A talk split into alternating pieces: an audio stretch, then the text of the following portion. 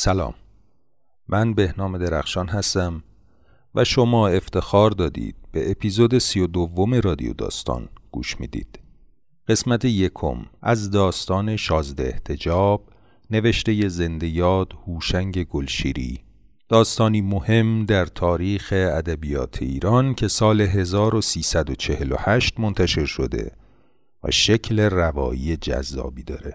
ذهن خواننده رو شناور می‌کنه با خودش می‌کشه و لایه لایه از تاریخ معاصر ویرانی قاجاریه و حتی ویرانی پادشاهی در ایران میگه.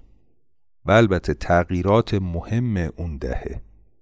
من در پایان هر داستان از فصل دوم برداشتی شخصی و اینجا تاریخی از داستان رو بازگو می‌کنم و در توییتر و Castbox و اینستاگرام رادیو داستان پیرامونش با هم بحث می‌کنیم.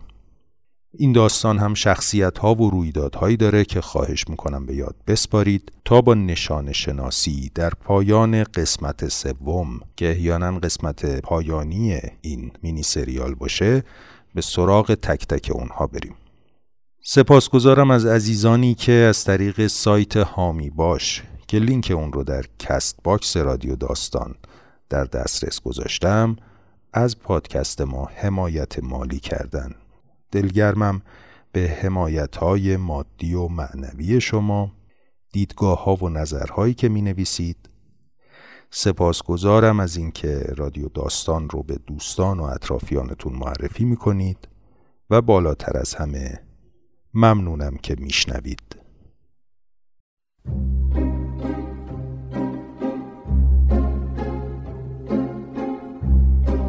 رادیو داستان. قصه گو بهنام درخشان.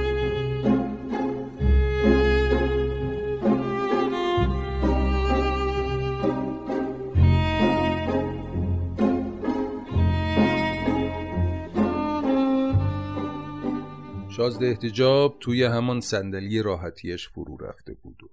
پیشانی داغش را روی دو ستون دستش گذاشته بود و سرفه می‌کرد. یک بار کلفتش و یک بار زنش آمدن بالا.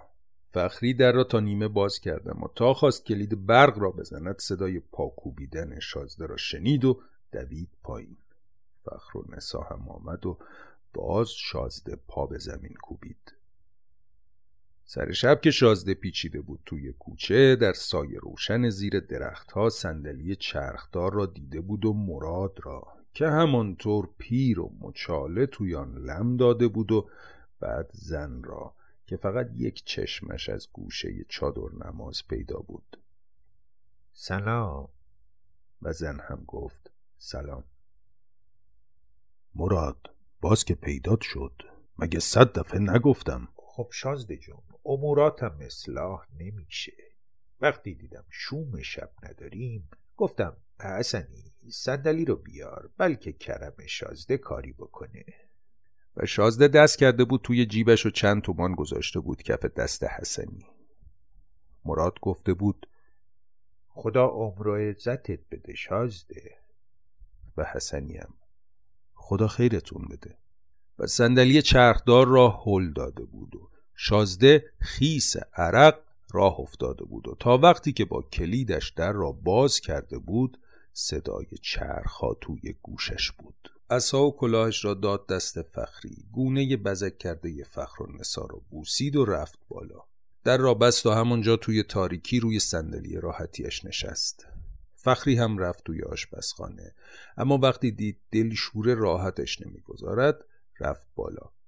صدای پاکوبیدن شازده که بلند شد فرار کرد و آمد توی اتاق خودش و نشست روبروی آینه. گوش به زنگ کمترین صدای اتاق بالایی. تا شاید باز شازده خلقش تازه شود و با قدم های شمرده از پله ها بیاید پایین و صدا بزند. فخری! تا فخری بلند شود و لچکش را روی سرش بیندازد. پیشبندش را ببندد و میز را بچیند و وقتی شازده دستش را شست و خوش کرد و داد زد فخر و نسا لچک را توی جیب پیشبند فخری بگذارد پیراهنش را عوض کند روبروی آینه بنشیند و تون تون صورتش را بزک کند موهایش را شانه بزند و برود توی اتاق غذاخوری.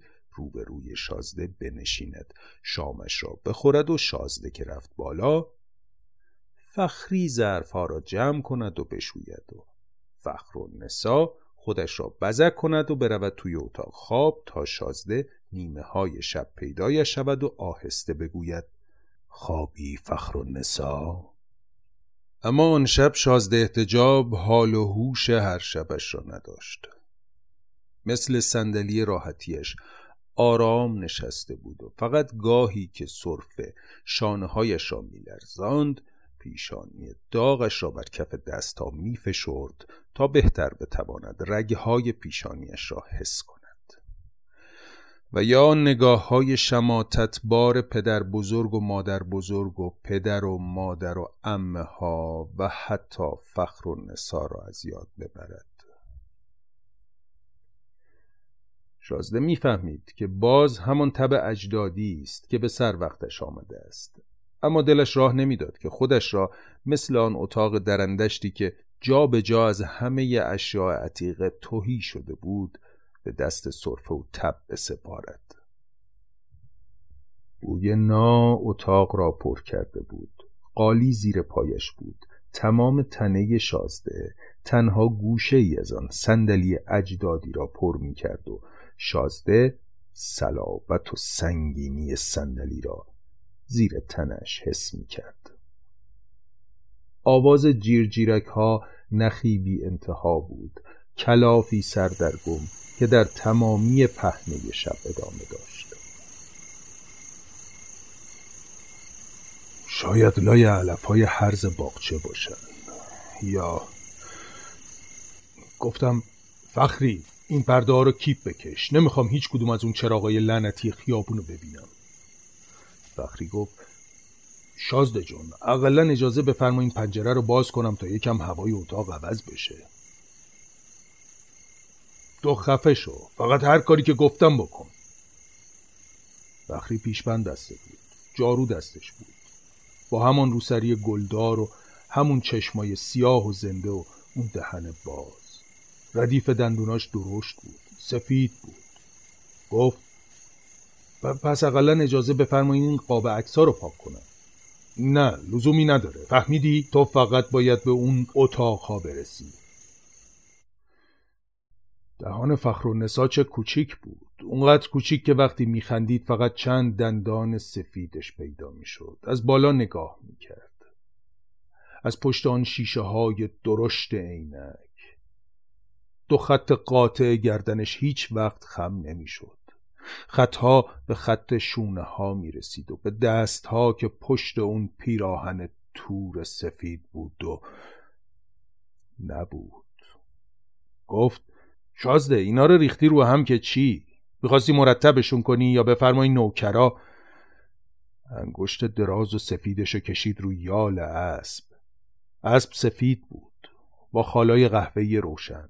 خط تمام یال رو تا دم طی کرد. فخر و نسا ایستاده بود کنار کالسکه چارسبه با همان پیراهن تور سفید که روی سینش چیندار بود. با همان چشمایی که از پشت شیشه های درشت عینک نگاه می‌کرد. یا نمی‌کرد.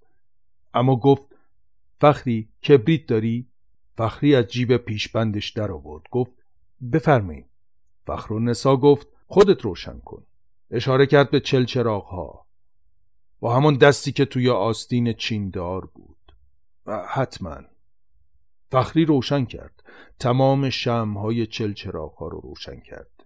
چه نوری. فخر نسا حتما پلک نمی‌زد. گفت شمدونارم روشن کن. اشاره کرد. با همون دستی که یا نکرد. من گفتم این چه کاریه فخر نسا گفت مگه چی شده شازده؟ چشمهاش پیدا نبود. هیچ وقت درست پیدا نبود. شعله ها توی شیشه های عینکش میلرزید. کتاب زیر بغلش رو گذاشت روی تاقچه. دامنش رو به دست گرفته بود. از روی خورده ریزها رد شد و ساعت جد کبیر رو برداشت. کوک کرد. صدای تیک و تاک بلند شد. ساعت پدر بزرگ و پدر رو. بعد ساعتهای جیبی رو هم کوک کرد. گفت فخری چرا ایستادی؟ کمک کن ببینم. فخری کمک کرد. منم کردم. ساعت پدر بزرگ زنگ زد. بلند و مقطع. فراش ها اومدن. پنج تا بودن. بلند قد. با سبیل های چخماقی. دست به سینه تعظیم کردند و برگشتند. فخر نسا گفت ملاحظه فرمودید شازده جان؟ این رو حتما شارژ دافر روز پیشکش حضور انور اقدس کرده با انگشت گرد حاشیه پایین ساعت رو پاک می‌کرد. گفتم فخر نسا من دارم کلافه میشم. اون همه اغربه روی صفحات کن میخوردن. صدای تیک و تاکشون در هم و مداوم بود. سربازای تفنگ به دستم اومدن. فخر و نسا خندید. پا به زمین کوبید و سلام نظامی داد عینک افتاده بود روی بینیش باز میخندید. چشمهاش خیس اشک شده بود. حتما. خم می‌شد و با دست می‌زد روی دورانش. دو بافه مو روی سینش بود. پستانهاش گرد بود. میخندید. صدای خندش میون اون همه تیک و تاک اوج می‌گرفت. فخری هم خندید. فقط لپای چاقش تکون می‌خورد. فخر و نسا اخم کرده بود. یکی از ساغرهای طلا دستش بود. خم شد و ساغر رو جلوی چشم شازده گرفت. ببین شازده؟ شازده نگاه کرد. روی بدنه ساغر یک زن برهنه بود. با موهای افشان. سیب دستش بود. با دو برگ پستانهایش را می پوشند. روی شکم و دورانش گرد نشسته بود. فخر نسا گفت فخری جان این دوتا هم ببر سر میز. شازده گفت آخه اینا می‌خوام ببینم شراب توی اینا چه تعمی داره. ششلول دستش بود. گفت پره؟ شازده گفت نمی‌دونم. فخر نسا گفت بده ببینم دختر. و دست کرد توی جیب پیشبند فخری و دستمال را درآورد.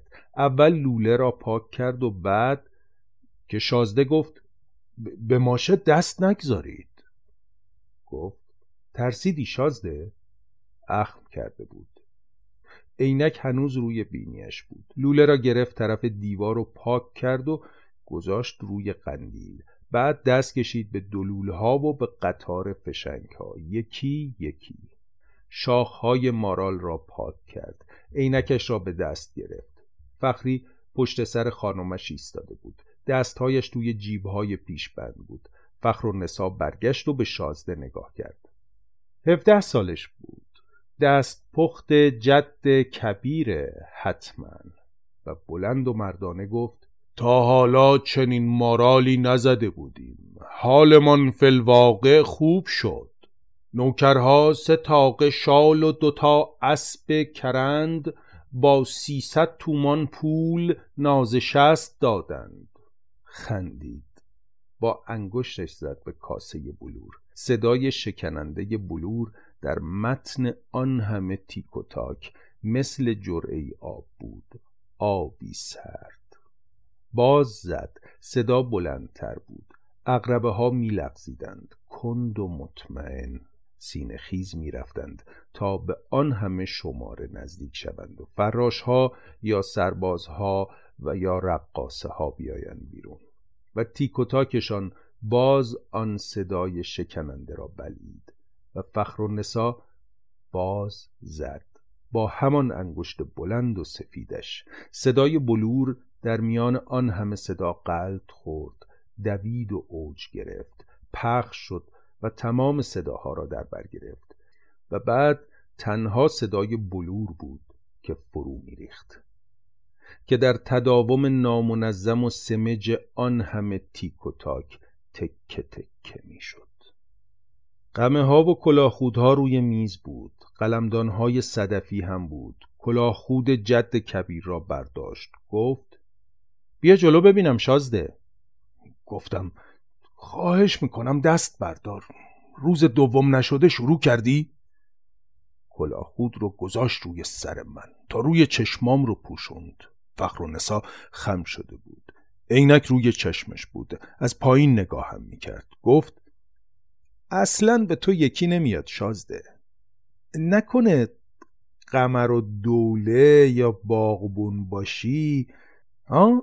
آخه حتی یه ذره از اون جبروت اجدادی در تو نیست.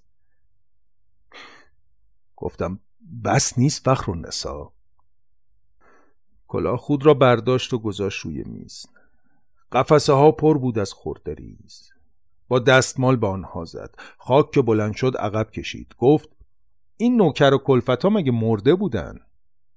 گفتم من دستور داده بودم که هیچکس کلید پهلوی من بود. انگوش زیر چانه من گذاشت. سرم رو بلند کرد. انگوشش سرد بود. مثل تنش که اون همه سرد و سفید بود. کشیده بود و بیخون. پستانهاش کوچک و گرد بود و موهاش نرم. گفته بود من از تاریکی خوشم میاد شازده. قبل از اون که بیای روی تخت یادت باشه اون چراغ رو خاموش کنی. نگاهش کردم. خیره نگاهم می‌کرد. انگشتش زیر چونه من بود. دستور دادی ها؟ پس هنوز خون اجدادی در تو هست. گفتم اقلا جلوی فخری. خندید. از فخری میترسی ها؟ دختر رامیه شازده. دست کشید توی موهای فخری. فخری شونه هاشو جمع کرده بود. به گله های قالی نگاه می‌کرد. حتما. فخر نسا گفت فخری جان فردا که اینا رو گردگیری کردی یادت میدم که چطور همه رو مرتب کنی. این هفتری خیلی کوچیکه. کتابا رو ببر توی اتاق من. کتابا رو روی هم چیده بودم. کنار دیوار. فخر و نسا با انگوش روی جلد یکی از کتابا کشید. گفت سفرنامه مازندران. چاپ سنگیه. چقدر جون کندم تا یه جلدشو پیدا کردم. پدر مرحوم من برای اینکه بتونه یه بست به دل بچسبونه هر چی داشت و نداشت فروخت حتی کتاباشو. اما تو و با انگشتش موهایم را که حتما روی پیشونیم ریخته بود عقب زد. گفت می‌خوام کتابای تو رو قصب کنم. موافقی؟ فخری هنوز پهلوی خانمش ایستاده بود. گفت خانم جان شما دود می‌کنند. گفت خاموش کن همه رو. فخری خاموش کرد. یکی یکی. فخر و نسا گفت فخری جان کلید برق رو هم بزن. مواظب باش از سر جات تکون نخوری. مواظب اون گلدونا باش دختر.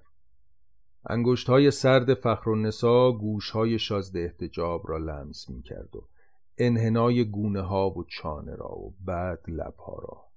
شازده انگشت ها را بوسید و انگشت ها بینی را لمس کرد و چشم ها را. پلک ها بسته بود. بعد آن دست های سبک روی شانه های شازده بود. شازده دستش را دراز کرد و یک باف موی فخر و نسا را گرفت و آرام آرام تمام طول بافه را طی کرد.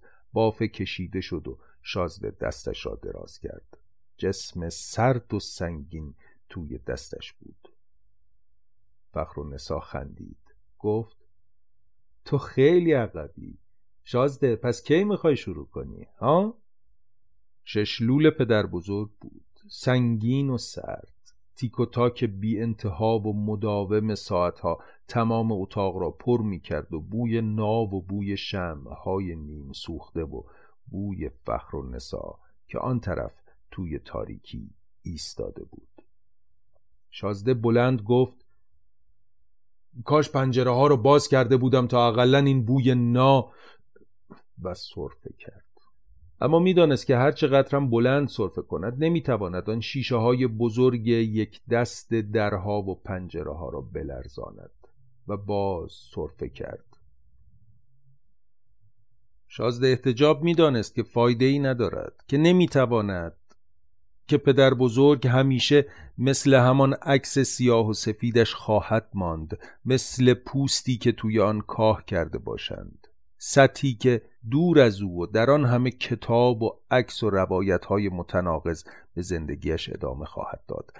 اما می‌خواست بداند.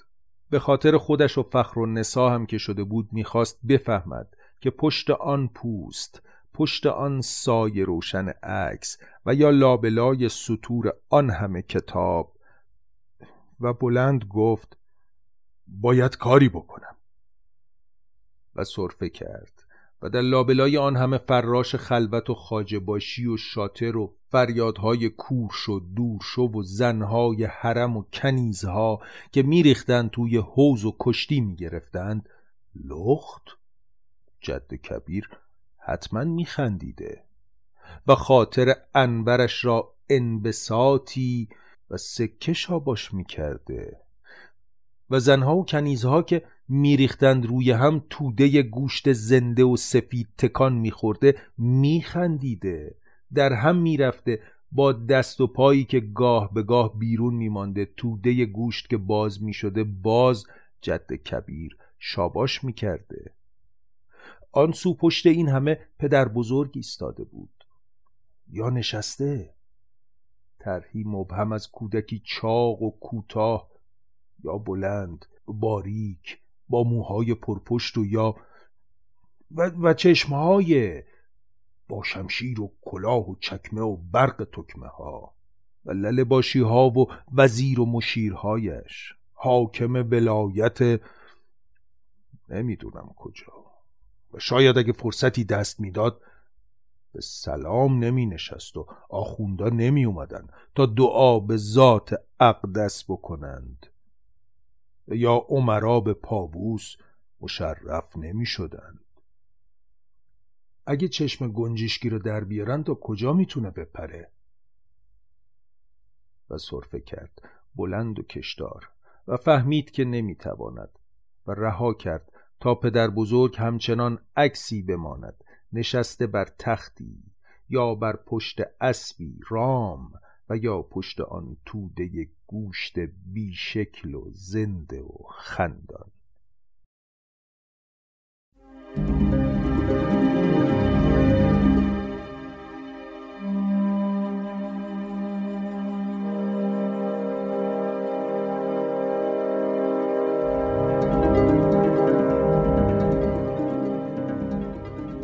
پدر بزرگ دست کشید به سبیل پرپشتش. صرفه کرد و توی قاب عکسش تکان خورد. گرد و خاک که نشست. شازده رنگ تاسیده صورت پدر بزرگ را دید و آن خطوط عمیق پیشانی را و دو لایه گوشت قبقب را. پدر بزرگ گرد روی آستینش را تکاند. سرداری شمسش بیرنگ بود. خط شکسته عکس هنوز روی شانه چپ پدر بزرگ بود. خطوط سایهدار و بیرنگ دست های پدر بزرگ داشت شکل می گرفت اما شازده باز عین خیالش نبود. تا بلند شود و مثل آن روزها جلوش دست به سینه بیستد و مدام بگوید بله قربان. مردمک های سیاه از میان آن لایه های گوشت و ابروهای پرپشت و خاکستری به شازده خیره شد و به دیوارها و بخاری. و دست که حالا توده ای از گوشت و عصب بود دراز شد و اسای دست نقره ای را از لبه رف برداشت. دسته آن را با دستمالش پاک کرد. خطوط لبه ها هنوز بیرنگ بود. صندلی پدر بزرگ بالای شاه نشین بود. یهودی عینکش را جابجا جا کرد. زبانش را دور دهان چرخاند. کفشهایش را روی زمین کشید و با چشمهای کورمکوریش زیر چشمی به صندلی پدر بزرگ نگاه کرد و شازده که دید پدر بزرگ زنان به طرف صندلیاش می رود خواست داد بزند بد یهودی جلوی پدر بزرگ او را از اتاق پرت کند بیرون. یهودی دست کشید به ریش کوسش شازده جان زوار این صندلی در رفته. میترسم رو دستم بمونه. شازده گفت بی چشم رو. اگه پدر بزرگ بفهمه که حالا اگه یکی از اون خرپولا پیدا می‌شد یه حرفی شازده احتجاب می‌دانست که آن بد یهودی نمی‌تواند بفهمد که مشکل است که آدم نمی‌تواند به هیچ و پوچ پانزده سال خاطراتش را بفروشد.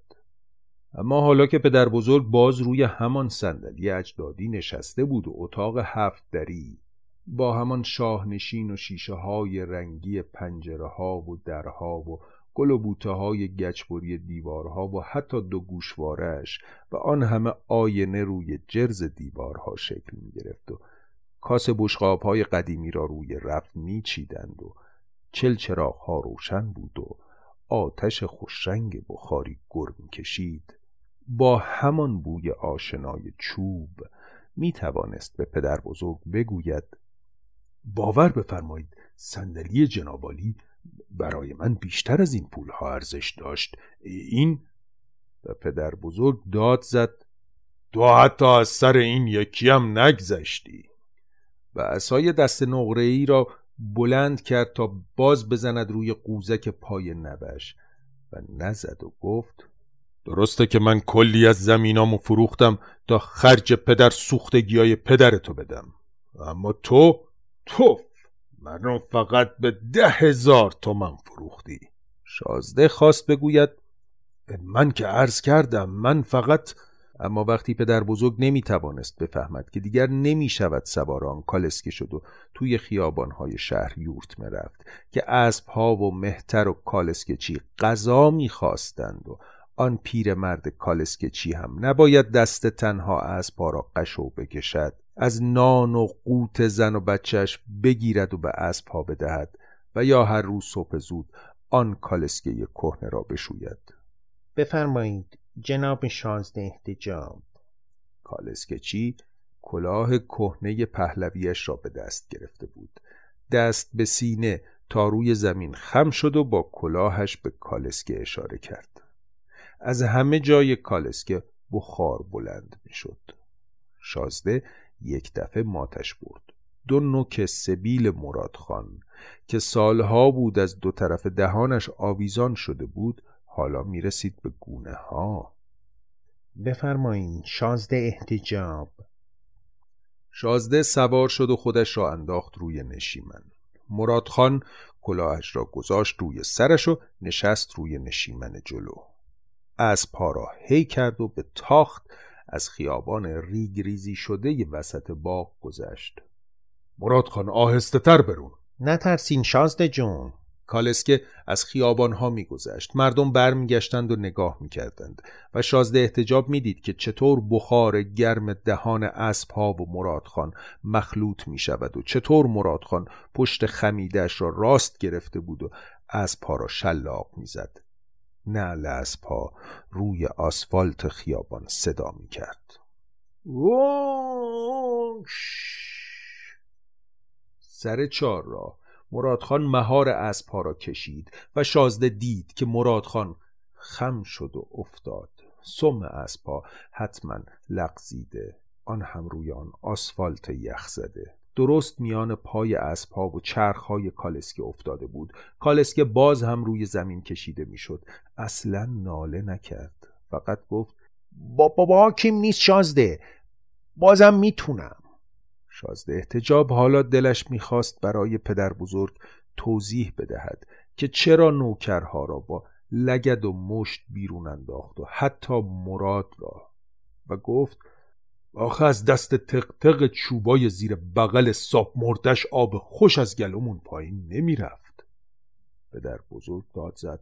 و تو پدر سوخته بیرونش کردی تا بره این طرف و اون طرف بشینه و بگه شازده بزرگ که من چه کارا که نکردم که چطور با دست خودم مادر سلیتم و کشتم. که من رفتم تو خونه حجت الاسلام و کهف المؤمنین و المؤمنات و به نوکرای آقا گفتم بگید بیاد بیرون. نوکرای آقا رفتن و اومدن و به من به شازده بزرگ گفتند آقا میفرمان که هر کس در زل توجهات آقا بست بشینه که زدم تخت سینه نوکرا و رفتم توی اندرون. زنا که دور حوز نشسته بودن جیغ کشیدن و دویدن توی اتاقها. مادر سلیتم رفت توی اتاق در و بست و خودشو انداخت پشت در و تا نوکرای آقا اومدن بگن آقا میفرمان یکی از شیشه های رنگی رو شکستم و با چند تا گلوله راحتش کردم تا دیگه غلط کنه و نره در زل توجهات آقا. و تا شازده اومد بپرسه پدر بزرگ چرا رفت توی خونه آقا بس نشست؟ پدر بزرگ که داشت با قدمهای بلند توی اتاق قدم می‌زد و اسای دست نقره ایشو دور دستش میچرخون داد زد. تو تو چرا مراد و با اون پاهای شکستش بیرون کردی تا بره اینجا و اونجا بشینه؟ من دادم یه صندلی چرخدار براش درست کردن. زنش که مرد سر پیری زن براش دست و پا کردم تا بلکه گوشه بشینه. اما مگه ولکن بود؟ ظهر نشده با همون صندلی چرخدارش میومد از خیابون وسط باغ میگذشت. بعد با کمک حسنی زنش از اون همه پله میومد بالا و من که صدای قژقژ چرخا رو میشنیدم میفهمیدم باز اومده تا بگه شانزده جون غلام رضا خان عمرشون داد به شما. پدر بزرگ گفت غلام رضا خان؟ شازده گفت به جا نیوردید؟ پسر حاج سمسام نوه فخر و زمان. پسر عموی اعیانی شما بود. همون که فقط روز سلام شرف یاب می‌شد همش با زنجیر ساعتش بازی می‌کرد جرأت نداشت روبروی شازده بزرگ روبروی شما سیگار بکشه. آها. قانقاریا گرفت. تمام بدنش باد کرده بود. صورتش این هوا شده بود. دیگه نمی‌شد شناختش. خدا بیامرزتش خیلی سخت. یک سال تمام توی رخت خواب بود. پدر بزرگ اساش رو توی هوا تکان داد. تو برای همین حرفا بیرونش کردی ها؟ نه فقط همین نبود.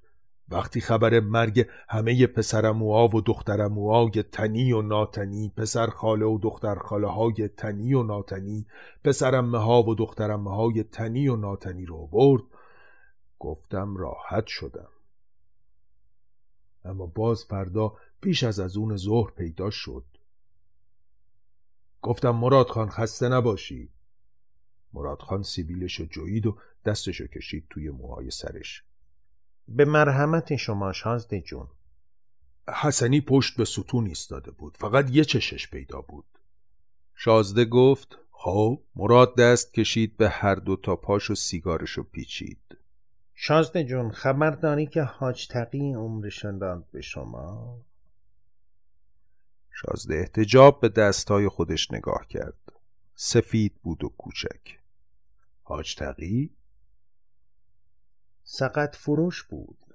زیر بازارچه دکون داشت. آدم با خدایی بود شازده. نماز شبش ترک نمی‌شد.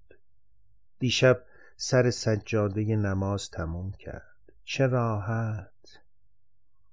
شازده گفت توجه فرمودید پدر بزرگ. تازه اگه هم کسی نمی مرد می اومد از همون خیابون و همون پله ها سیگاری میپیچید و در دلش باز می‌شد.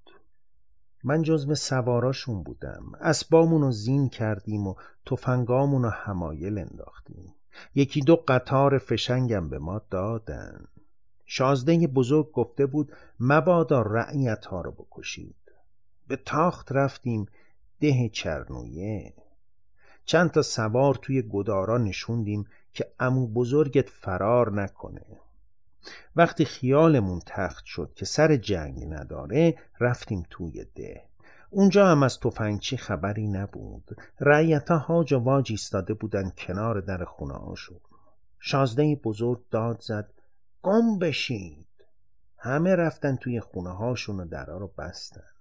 ما به تاخت رفتیم توی قلعه اربابی. امو بزرگت اومد پیشواز.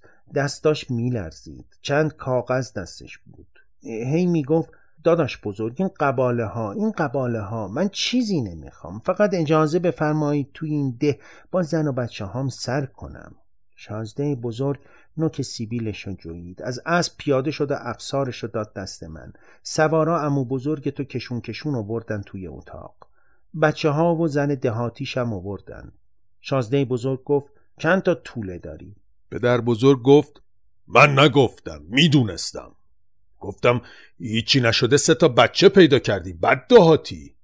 شازده گفت قباله ها دست امو بزرگ بود. بچه ها هم حتما پاچین مادرشونو چسبیده بودن. یکی از سوارا دست زنمو بزرگ رو گرفته بود و شما زدید. پشت دست زدید توی صورت امو بزرگ که با همون ضربه افتاد کف اتاق. قباله ها هم پخش اتاق شد. یکی از سوارا دست و پاشو بست. شما بالش گذاشتید روی صورت امو بزرگ و نشستید روش. مراد می‌گفت. پدر بزرگ گفت پیغام داده بود این ملک و املاک ارث پدر منم هست. تو یکی منم یکی. به سر یه زنی که یه دهاتی بی سر و پا با من با شازده بزرگ. شازده گفت مراد گفت وقتی حضرت والا رفته بود شکار ده چرنویه زنیکه رو سیغه کرده بود. بعد زنیکه پیغام داد که بچه دار شده. حضرت والا هم چند تا ده رو به بچه صلح کرد. پدر بزرگ گفت فقط یک ماه سیغش کرده بود.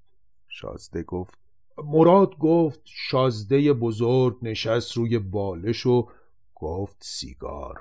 من تا اون روز ندیده بودم که شازده بزرگ لب به سیگار بزنه. ترس برم داشته بود. دستم میلرزید. سوارا دور تا دور اتاق ایستاده بودند. دهان زنم و بزرگت باز مونده بود. گریه نمی‌کرد. امو بزرگت هنوز خورخور می‌کرد که من سیگار رو پیچیدم و دادم دست شازده بزرگ. امو بزرگت هنوز تکون می‌خورد. سیگار رو روشن کردم. شازده بزرگ نشسته بود روی بالش و سیگار می‌کشید و دودش رو از سوراخهای بینیش می‌داد بیرون. امو بزرگت وول می‌خورد. من پاهاشو دیدم. گفتم دستاشو چی؟ خونی شده بود؟ گفت ندیدم. گفتم تناب و محکم بسته بودن؟ گفت حتما. گفتم بچه ها چی؟ گفت دو تا دختر بودن یه پسر. چشماشون سیاه بود شازده. گفتم اینا رو می‌دونم. بچه ها چی کار می‌کردن؟ گفت نمی‌دونم. ندیدم. گفتم پدر بزرگ چی؟ گفت من که گفتم من همش به شازده بزرگ نگاه می‌کردم که نشسته بود روی بالش و سیگار دود می‌کرد. گفتم زنم و بزرگ چی؟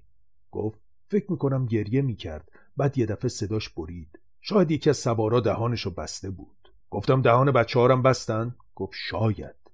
گفتم پدر بزرگ چی؟ گفت نشسته بود رو بالش. سیگار که تمام شد تا سیگار رو روی دست امو بزرگت خاموش کرد و بلند شد و گفت بندازیدشون توی چاه. اول امو بزرگ تو انداختیم. گفتم چند سالش بود؟ گفت به گمونم بیست و دو سال داشت. گفتم بعد؟ گفت بعد زنش رو انداختیم. بچه هارم انداختیم توی چاه و روشون سنگ ریختیم. گفتم بعد چی شد؟ گفت هیچی. وقتی از قلعه اربابی می اومدیم بیرون شازده بزرگ یکی از رعیت ها رو با تیر زد. آخه اومده بود توی قلعه اربابی.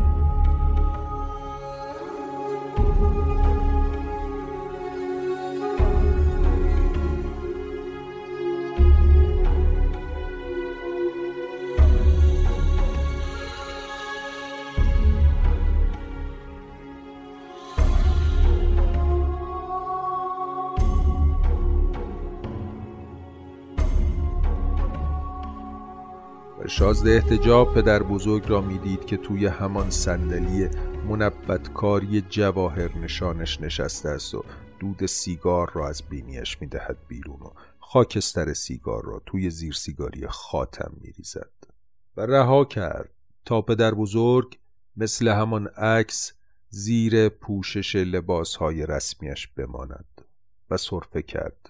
مادر بزرگ پیراهن بلند و سفید عروسیش را جمع و جور کرد تا به گرد و خاک قاب عکسش نگیرد.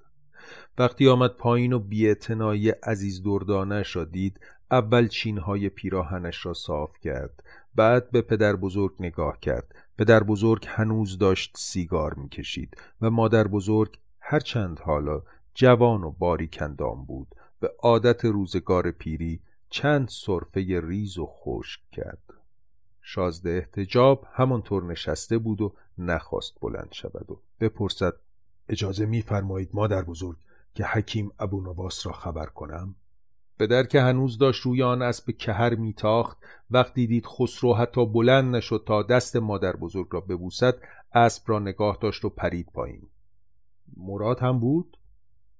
و پدر شلاقش را کوبید به ساق چکمش تکمه های نیمتنش برق می‌زد. شازده احتجاب هنوز نشسته بود. پیشانی داغش روی کف دستا بود. اسب برگشت. نگاه کرد. سم به زمین کوبید. شیهه کشید و روی دو پایش بلند شد. یالش تمام قاب عکس را گرفت. یورت مرفت و پشت تپه های عکس قیبش زد. نوار گرد و خاک هنوز در حاشیه تپه ها توی هوا معلق بود. رنگ پریده بود کلاش دستش بود موهاش روی پیشونیش پخش شده بود لباسش خیس خیس بود. یعنی بارون اونقدر تون بوده؟ سردوشی های پدر از شونه هاش آویزون بود سر شب اومده بود. امه ها و مادر بزرگ که دور پدر بزرگ حلقه زده بودند با اشاره پدر بزرگ بیرون رفتند. امه بزرگ شانه های پدر بزرگ را گرفته بود. پدر بزرگ گفت خب بگو. پدر موها را از روی پیشونیش عقب زد. کلاهش رو دست به دست کرد. سردوشیاش رو کند و گذاشت توی جیبش. دیگه تمام شد.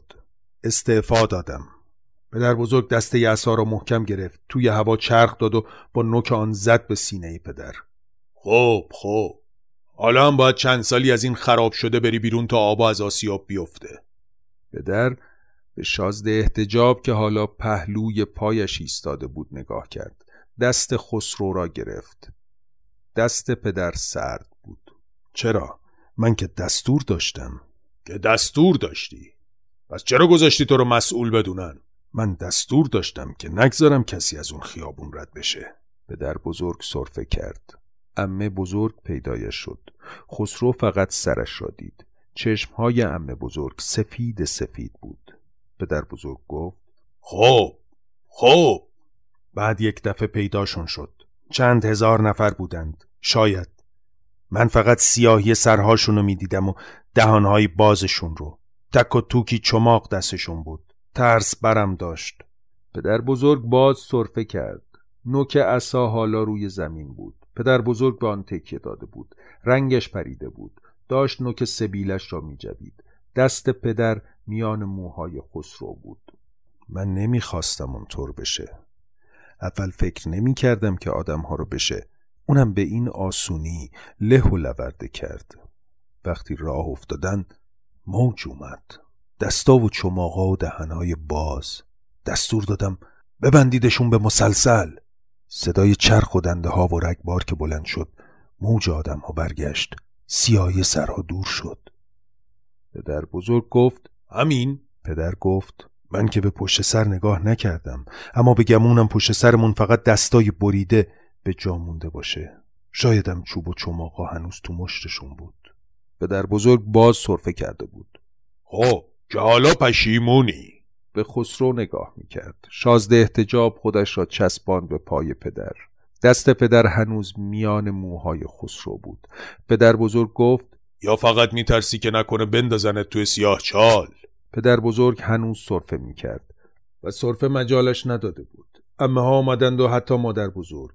پدر بزرگ هنوز صرفه می‌کرد و حالا پدر داشت در طول اتاق بالا و پایین می‌رفت. کلاه دستش بود و شلاقش رو روی زمین می‌کشید. پدر پشت آن لباس نظامی بود و پشت دودی که حلقه حلقه از دهانش بیرون می‌داد و پشت آن چشمهای سیاه سرم کشیده زنها و یا پشت درختها. سایه درختها تمام عرض خیابان ریگ ریزی شده را می پوشند و اون دورها تاریکتر می شد. شاخ و برگ ها مثل تاقی زربی روی خیابان خم شده بود همون تاق زربی سبز شازده احتجاب که سردش شد دید باز پدر با نوک کفشش به ریگ ها می‌زند و با قدم های شمرده به تاق زربی سبز نزدیک می شود. خسرو روی جدول کنار خیابان نشسته بود. از بس سرش را برگردانده بود تا پدرش را دنبال کند گردنش درد گرفت. توپ سرخ و سفید توی دستش مانده بود. وقتی پدر می آمد و با همان قدم های شمرده و بلند از روبرویش رد می شد توپ را می انداخت توی جوب آب.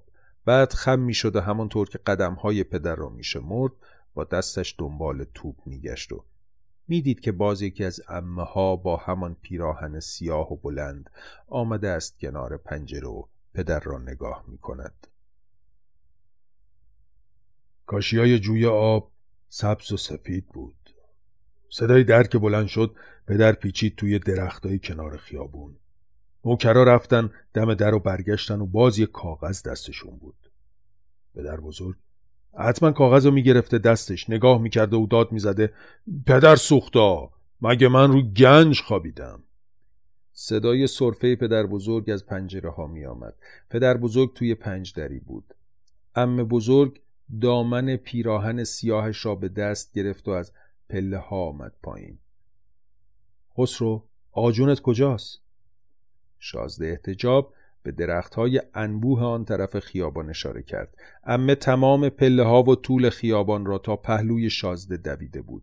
امه رفت توی درختها شازده احتجاب می‌دانست که حالا نوبت امه هاست و امه ها با همان پیراهنهای بلند و سیاه و چشمهای سفید آمدند و نشستند و شازده نخواست می‌دانست که آن سوی سایه روشن عکس امه ها خیلی چیزها هست و اگر بخواهد می‌تواند در ظلمت آن سویتر چیزی بیابد چیز دندانگیری شاید و با آن می‌توان فخر و نسارا از سر نو ساخت و یا حتی خودش را اما وقتی چشمها را با قلم تراش درآورده بود وقتی امه ها آن همه دور بودند وقتی پوست تنشان را آن پیراهنهای سیاه و بلند می پوشاند خیلی وقت بود که رها کرده بود. و باز همان دو دیوار سیاه و پرگو بر گرد شازده کشیده شد. خسرو خان خسرو بیا اینجا. امه بزرگ گفت خسرو خان از یه شازده بعیده که باد بادک پسر باغبونو برداره. و خسرو می‌خواست باد بادکش را هوا کند. دو دیوار با چشمهای موریان خوردشان در دو طرف او نشسته بودند و خسرو همش در این فکر بود که چطور می‌تواند باز بگریزد. باد میآمد. باد بادک با آن دنباله و گوشهای سرخ و سبزش توی زمینه آبی آسمان بود. دیگر کله نمی‌زد. دستهای کوچک خسرو تون تون نخ می‌داد و بادبادک دور می‌شد. فقط سینه بادبادک پیدا بود. نوار نازک گوشها و دنباله داشت توی آبی آسمان حل می‌شد. پسر باغبان ایستاده بود. دستش را سایبان چشمهایش کرده بود. باد که تندتر شد دیگر دستهای نازک و بیخون شازده قدرت نداشت نخ را نگه دارد و شازده دلش می‌خواست پسر باغبان میآمد و کمکش می‌کرد تا بادبادک را پایین بیاورد. امه بزرگ که پیدایش شد داد زد خسرو خان قباحت داره. نخ از دستهای شازده در رفت. بادبادک کوچک و کوچکتر شد. دنباله و گوشهای سرخ و سبزش توی آبی آسمان حل شده بود. پسر باغبان فرار کرد و پشت درختها ناپدید شد و دستهای شازده احتجاب همچنان ستون سرش بود. دستهایش میلرزید. صرفه نمی کرد اول پدر بزرگ شروع کرد. صرفه هایش خشک و کشدار بود. شانه هایش که از شدت صرفه تکان خورد شازده صدای لرزش شیشه های رنگی پنجره های تالار را شنید و او که آن همه کوچک بود و باریک کنار صندلی مرصع پدر بزرگ ایستاده بود. دستش توی دست پدر بود. پدر سرداری شمسه مرصع پوشیده بود. شمشیرش را همایل کرده بود. آنهای دیگر هم پهلوی پدر صف بسته بودند. پسر اموهای ناتنی و آن طرف اتاق آخوندها با ریشهای توپی و امامه های سیاه یا سفید نشسته بودند. دستهاشان روی شکمشان بود. با تسبیح بازی می‌کردند. بعد صف فراش ها بود. با سبیل های تابیده و کلاه های ماهوت مشکی. فراش ها به چماق های سرنقرشان تکیه داده بودند و خیره جلوی رویشان را نگاه می‌کردند. شازده برگشت و به صورت پدرش نگاه کرد. فقط انبوه سیاه و نوک برگشته سبیلش را دید. از در روبرو فراش خلوت بلند قد سینی به دست پیدایش شد. روی سینی یک شال ترمه بود. حوز را دور زد. توی حوز ماهی بود فواره ها بلند و کشیده بودند. جلوی پدر بزرگ که رسید خم شد. پدر بزرگ شال ترمه را عقب زد. سینی پر بود از سکه های نقره و طلا و کیسه هایی که سرهایشان با نخ بسته شده بود. پدر بزرگ یک کیسه برداشت. یکی از پسرم موهای تنی جلو رفت. دست شازده بزرگ را بوسید و پدر بزرگ کیسه را گذاشت توی دستش که سرفه شروع شد. خشک و کشدار بود. تمام شیشه های رنگی تالار لرزیدند. تسبیح آخوندها روی شکمهاشان بود. فراش ها برگشتند و نگاه کردند. فراش خلوت سینی به دست هنوز جلوی پدر بزرگ ایستاده بود. باز صرفه آمد. پدر بزرگ دستمال سفیدش را بیرون آورد و جلوی دهانش گرفت. وقتی شانه هایش تکان خورد و خم شد دوباره شیشه های رنگی لرزیدند. پدر دست شازده احتجاب را رها کرد و شازده باز تسبیح ها را دید. صدای خشک و کشدار صرفه ها که باز بلند شد شازده احتجاب صدای چلچراغ را شنید و دید که صف به هم خورد. شازده دیگر نمی توانست پدر بزرگ را ببیند اما صدای صرفه هایش را هنوز می شنید و انبوه آدم ها را می دید که در آن همه آینه های قدی تا بی نهایت ادامه می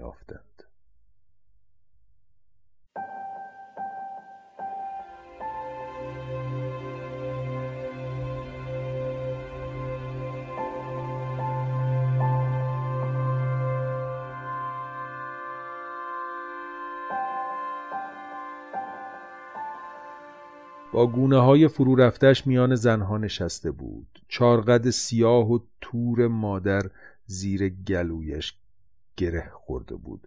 موریانه چشم زنهایی را که دو طرف و بالای سر مادر بودند خورده بودند. مادر از میان زنها بلند شد. همان دستش را که تا حالا پشت یکی از زنها مانده بود دراز کرد تا شاید شازده احتجاب بلند شود و دست مادر را بگیرد. اما شازده همچنان سر به زیر نشسته بود. دست مادر سفید بود رگهای دو دست کوچک مادر سبز بود و شازده می‌دانست که حالا مادر یکی یکی به زنهای توی عکس نگاه می کند. مادر پیراهن بلندش را به دست گرفت و آمد درست روبروی پدر بزرگ ایستاد. تعظیم کرد و دست پدر بزرگ را بوسید و بعد دست مادر بزرگ را. صرفه های پدر بزرگ خشکتر و بی صداتر شده بود. امه ها بی صدا می رفتند و می آمدند. حکیم ابو نواس با بوی جوشانده و لباده بلندش از زیر تاق زربی سبز پیدایش می‌شد. دختر امش فخر و نسا هنوز توی قاب عکسش نشسته بود. گل میخک کنار دهانش بود و کتاب بزرگ جلد چرمی روی دامنش انگشت های سفید و کشیدش روی جلد کتاب مانده بود عینک نقره را با دست راست گرفته بود. فخر و نسا عینک را با دستمال سفیدش پاک کرد و دوباره گذاشت به چشمش. بلند شد. دامن تور سفیدش را جمع کرد. از روی کتاب که حالا روی نقش اسلیمی قالی افتاده بود رد شد و آمد پایین. گل میخک کنار دهانش را توی گلدان گذاشت و با همان انگشت های سفید و کشیدش گرد موهایش را گرفت. و شازده احتجاب که می‌دانست فخری آن همه دست و پا چلفتی است و همش یادش می رود دو طره از موهایش را روی پیشانی رها کند داد زد این همه سرخاب روی لپای چاقت نمال. تو باید یاد بگیری که مثل فخر و نسا خودتو بزک کنی. می‌فهمی؟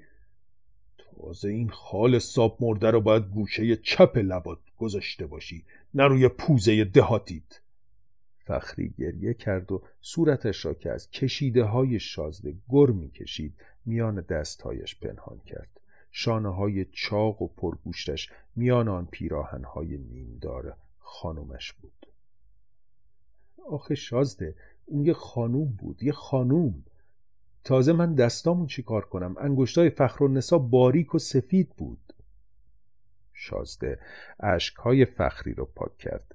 دست های چاق و پرگوشش رو که بوی صابون و کاهگل می‌داد توی دست های سفید و بیخون خودش گرفت. قصه نخور من همین دستا رو دوست دارم همین دستا رو. تو هم سعی کن صورتتو مثل فخر و نسا بزک کنی. موهاتو روی پستونات بریز. این چند تا رو روی پیشونید هر شبم پیرن تور سفید یخ دالبوری تنت کن.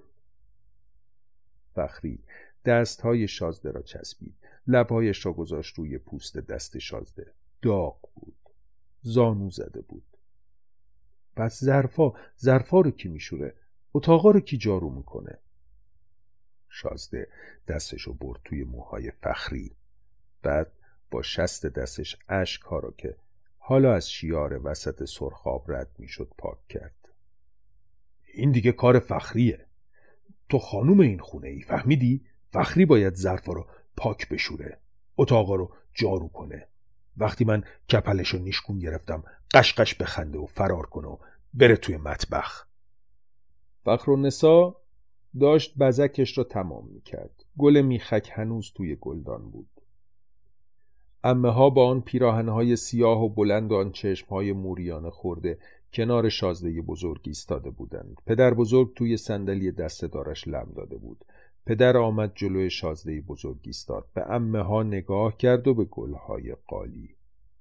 بعد گفت اجازه بفرمایید من دیگه مرخص بشم. کجا؟ پدر بزرگ صرفه کرد. پدر گفت من از بس با این رعیت ها سر و کله زدم خسته شدم. دیگه نمی‌تونم. امه ها شانه های پدر بزرگ را گرفتند. پدر بزرگ گفت واو چه خسته شدی. دیگه نمی‌تونی ارباب خودت باشی. این همه ده و این همه رعیت دلتو می‌زنه؟ باز هوای نوکری به سرت زده؟ خب میل خودته. اگه خواستی برو اما بدون که دیگه پسر من نیستی. و امه ها شروع کردن. برای ما زشته که تو تنها امید شازده بری نوکر اینا بشی. و امه کوچیک گفت داداش دست بردار. اونم این وقت که و به پدر بزرگ اشاره کرد. پدر دستاشو مش کرد و وقتی دید خسرو درست پهلوی پای او ایستاده دستشو کشید روی موهای نرم شازده احتجاب. آخه پدر جان زمین دیگه فایده ای نداره. خودتون که مسبوقید. دست پدر بزرگ رفت طرف اساش اسا دست امه بزرگ بود. امه کوچیک گفت پس تو برای پول و درآمد بیشتر می‌خوای تن به نوکری اینا بدی؟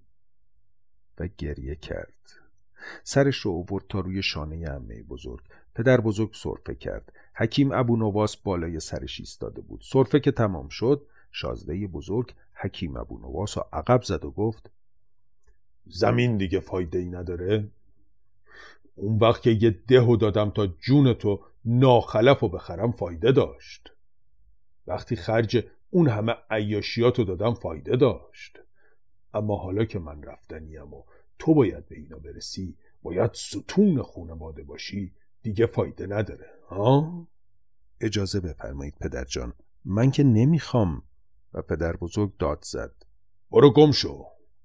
پسر من پسر شازده بزرگ نباید نوکرین تازه به درون رسیده بشه که نشون به سینش بزنن. توف! شازده احتجاب می‌دانست که حالا مادرش گریه می کند و دید که مادر بلند شد و رفت توی قاب عکسش نشست و اشکش را پاک کرد. دور عکس مادر سفید سفید بود. پدر بزرگ باز صرفه کرد و جامهای رنگی باز لرزیدند. مادر بزرگ صرفه نمی کرد بوی جوشانده تمام اتاق و سرسرا و حتی خیابان ریگریزی شده را پر کرده بود مادر بزرگ گفت شازده جون پسرت دیگه بزرگ شده خودش می‌دونه چی کار کنه امه بزرگ گفت فروغ سلطان بهتر شما امه کوچیک گفت حرف نزنید مادر بزرگ صرفه می کرد دستمالش را گرفت جلوی دهانش شانه هایش تکان می خورد. اما باز داشت حرف می‌زد. شازده برای من همین یه پسر مونده.